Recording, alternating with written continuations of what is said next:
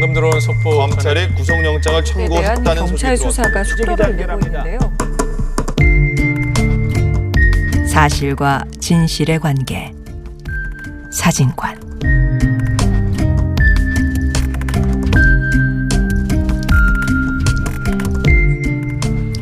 사실이 쌓이면 진실이 저절로 모습을 드러낼까요? 언론은 이른바 사실이란 것들을 홍수처럼 몰고 와서 폭포수처럼 쏟아내지만 의도했건 혹은 의도하지 않았건 그 사실들을 제대로 연결시키지 않는다면 사실이라는 것이 오히려 진실을 왜곡하는 알리바이가 되지 않을까요?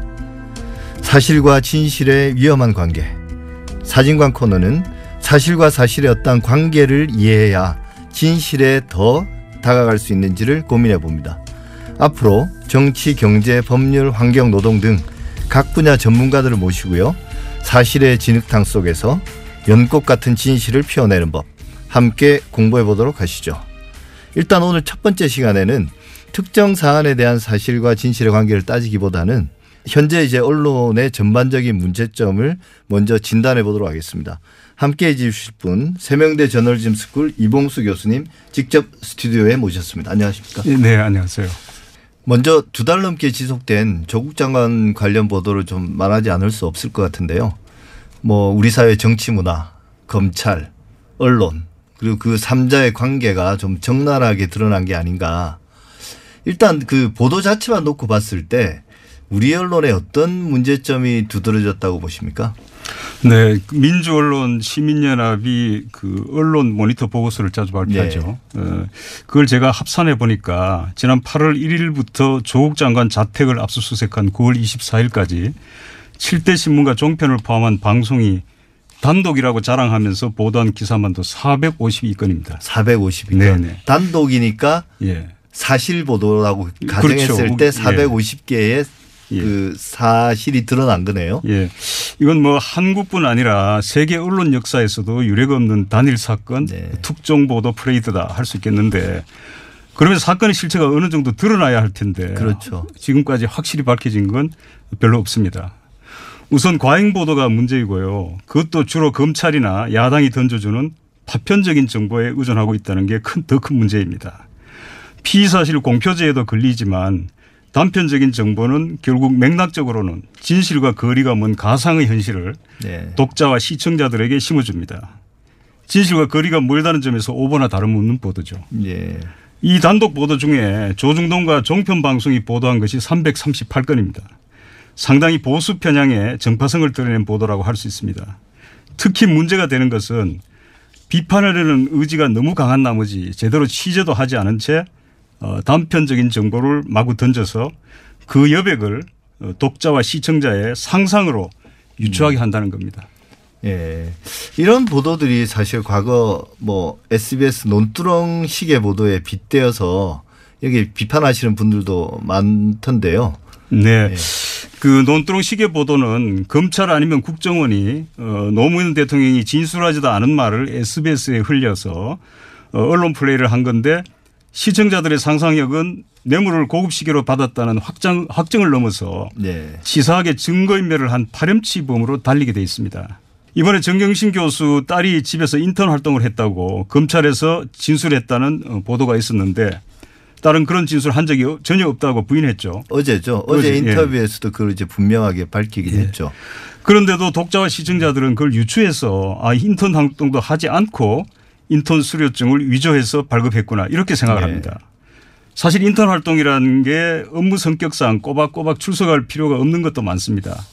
자리도 제대로 주지 않는데도 많고요. 어, 대학에서도 3분의 2만 출석하면 나쁘게 주더라도 학점은 주잖아요. 예. 인과관계를 제대로 보도하지 않으면 악마화하기 어, 쉽습니다. 어, 맥락을 무시한 보도 사례로는 뭐 교수들 시국 선언도 들 수 있을 것 같습니다. 네. 어, 보수 성향 교수들은 조국 사태, 진보 성향 교수들은 검찰 개혁이 핵심인데 보수 언론은 조국 사태를 주장하는 교수들을 성향에 관한 설명 없이 전체 교수 사회를 대변하는 것처럼 보도하고 예. 뭐 반대 경우도 마찬가지죠. 어, 정경심 교수 때가 압수수색 들어갔을 때 보수 언론은 국민이 조국 장관의 사퇴를 촉구하고 있다. 이번 광화문 집회 끝나고도 참고 또 참던 국민이 마침내 폭발했다는 식으로 보도했죠. 그러면 이 국민은 도대체 어떤 국민인가요? 나머지 절반 정도는 비국민이 되는 건가요?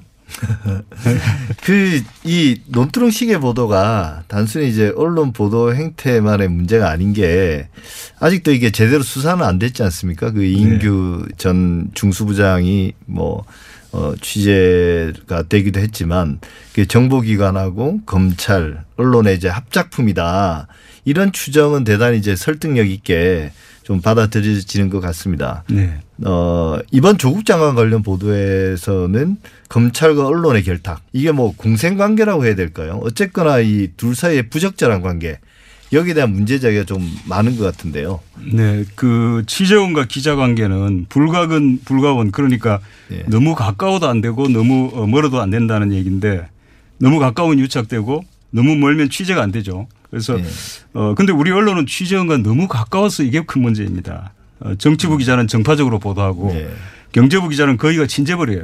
사회부 기자 중에서 제일 취재원과 유착된 기자단이 법조 기자단입니다. 아, 어, 법조 기자들은 법조 언론인 클럽이라는 게 있어서 거기서 상도 주고 그러는데 어, 출입처가 정치부 같은 데로 바뀌어도 클럽 멤버로는 그대로 남습니다. 어, 법조계 특히 어, 검사들과 계속 교류하면서 끈끈한 그 인너서클을 어, 형성합니다. 검찰 출입 기자들 중에는 어, 검찰주의자들이 많습니다. 예. 사실 기자실은 없애고 선진국처럼 브리핑룸만 두면 되죠. 그런데 어, 노무현 대통령이 그 기자실을 없애려 했는데 경향 뭐 한겨레 같은 진보 신문들까지 일치 단결해서 저지를 했었죠. 예.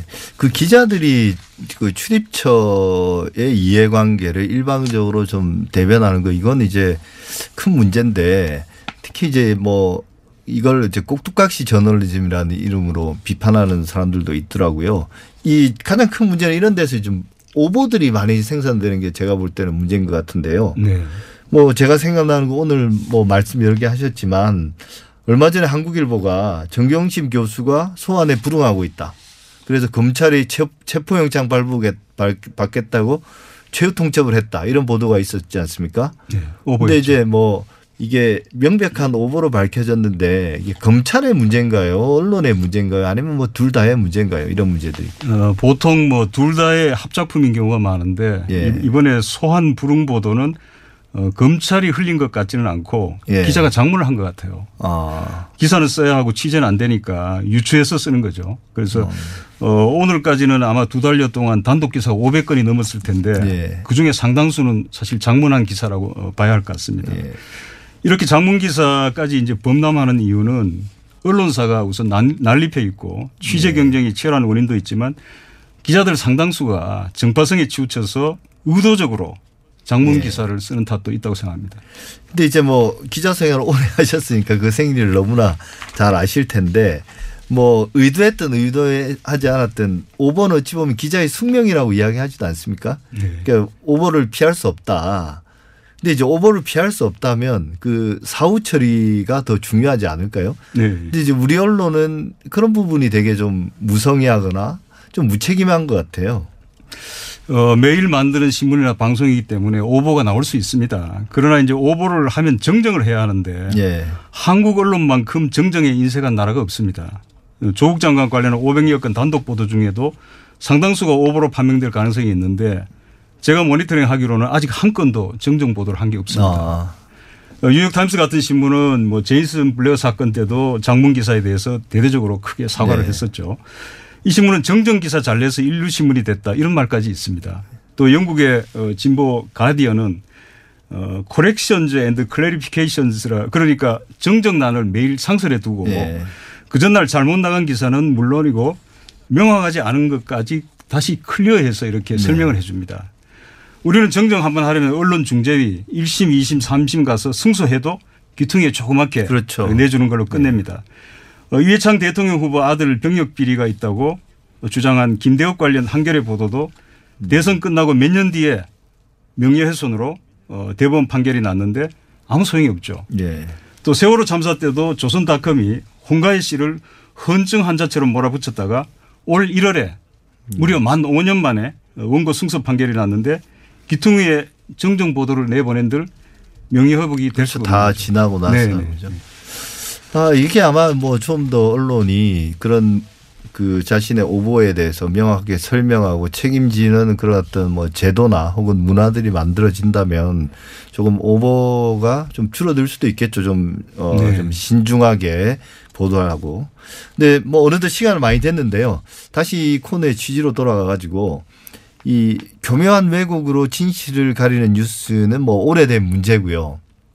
최근에는 막 가짜 뉴스까지 범람하고 있지 않습니까? 가짜 뉴스라는 말보다는 조작된 정보라는 말을 쓰는 게 그 의도성과 책임성을 뭐 부각하는 의미가 있겠죠. 예, 예. 근데 뭐 그 가짜, 아, 가짜 뉴스가 아니라 그 조작된 정보, 조작 정보. 근데 이제 언론의 자유라는 게 민주주의의 가장 중요한 가치와 충돌하기도 하고 뭐 조작된 정보를 현실적으로 규제하는 게 좀 불가능하지 않나요? 그래서 이 코는 사실 시청자나 청취자 혹은 독자들이 뉴스에서 올바른 정보, 그다음에 이제 왜곡 조작된 정보를 이 둘을 가려내는 것. 이걸 돕겠다는 취지로 만들어졌는데 교수님께서는 이런 가짜 뉴스라든지 이 교묘한 조작 문제 이걸 어떻게 해결해야 된다. 너무 지금 심각한 문제는 문제거든요. 예. 어, 서초동과 광화문 두 집회 현장에 다 가봤습니다. 예, 예. 그런데 양쪽 다 언론이 굉장히 순환을 당하고 있더라고요. 어, 자업자득인 측면이 강합니다. 예. 특히 일부 방송사 기자들은 옆에서 구호를 외쳐대는 통에 어, 리포팅을 못할 정도였습니다. 서초동 집회에서는 연단에서 언론개혁 구호를 외치면 군중들의 호응도가 대단히 높았습니다. 예. 그런데 기성 언론은 그거를 전혀 보도조차 하지 않았습니다. 예. 어, 언론 선진국에는 있고 한국에는 없는 것이 실효성 있는 미디어 자체 비평과 미디어 상호 비평입니다. 같은 언론사 기자끼리 또는 다른 언론사 동업자끼리 서로 봐주는 건데 우리 언론계에 결국 자정 능력이 없다는 얘기입니다. 어, 결국 좋은 신문과 방송을 가지려면 시민이 좋은 언론을 밀어주고 나쁜 언론은 댓글이라도 달아서 비판하는 어, 시민의 각성이 필요하다고 생각합니다. 예. 그 말씀 감사합니다. 이게 우리나라 언론이 스스로 개혁하지 못하기 때문에 결국은 이제 시민의 힘이 필요하다. 그 말씀이신 거죠, 요지가. 네, 그렇습니다. 예, 예. 세명대 저널리즘 스쿨 이봉수 교수와 함께 우리 언론의 전반적인 문제점 함께 진단해 봤습니다. 어, 우리 언론 문제는 뭐 이 짧은 시간에 이야기를 끝낼 수 있는 건 아닌 것 같아요. 앞으로도 종종 모시고 좋은 말씀 듣도록 하겠습니다. 감사합니다. 네, 감사합니다. TBS 아고라 오늘 준비한 내용은 여기까지입니다. 다음 주 토요일 8시 6분 더 날카롭고 예리한 비평으로 찾아뵙겠습니다. 감사합니다.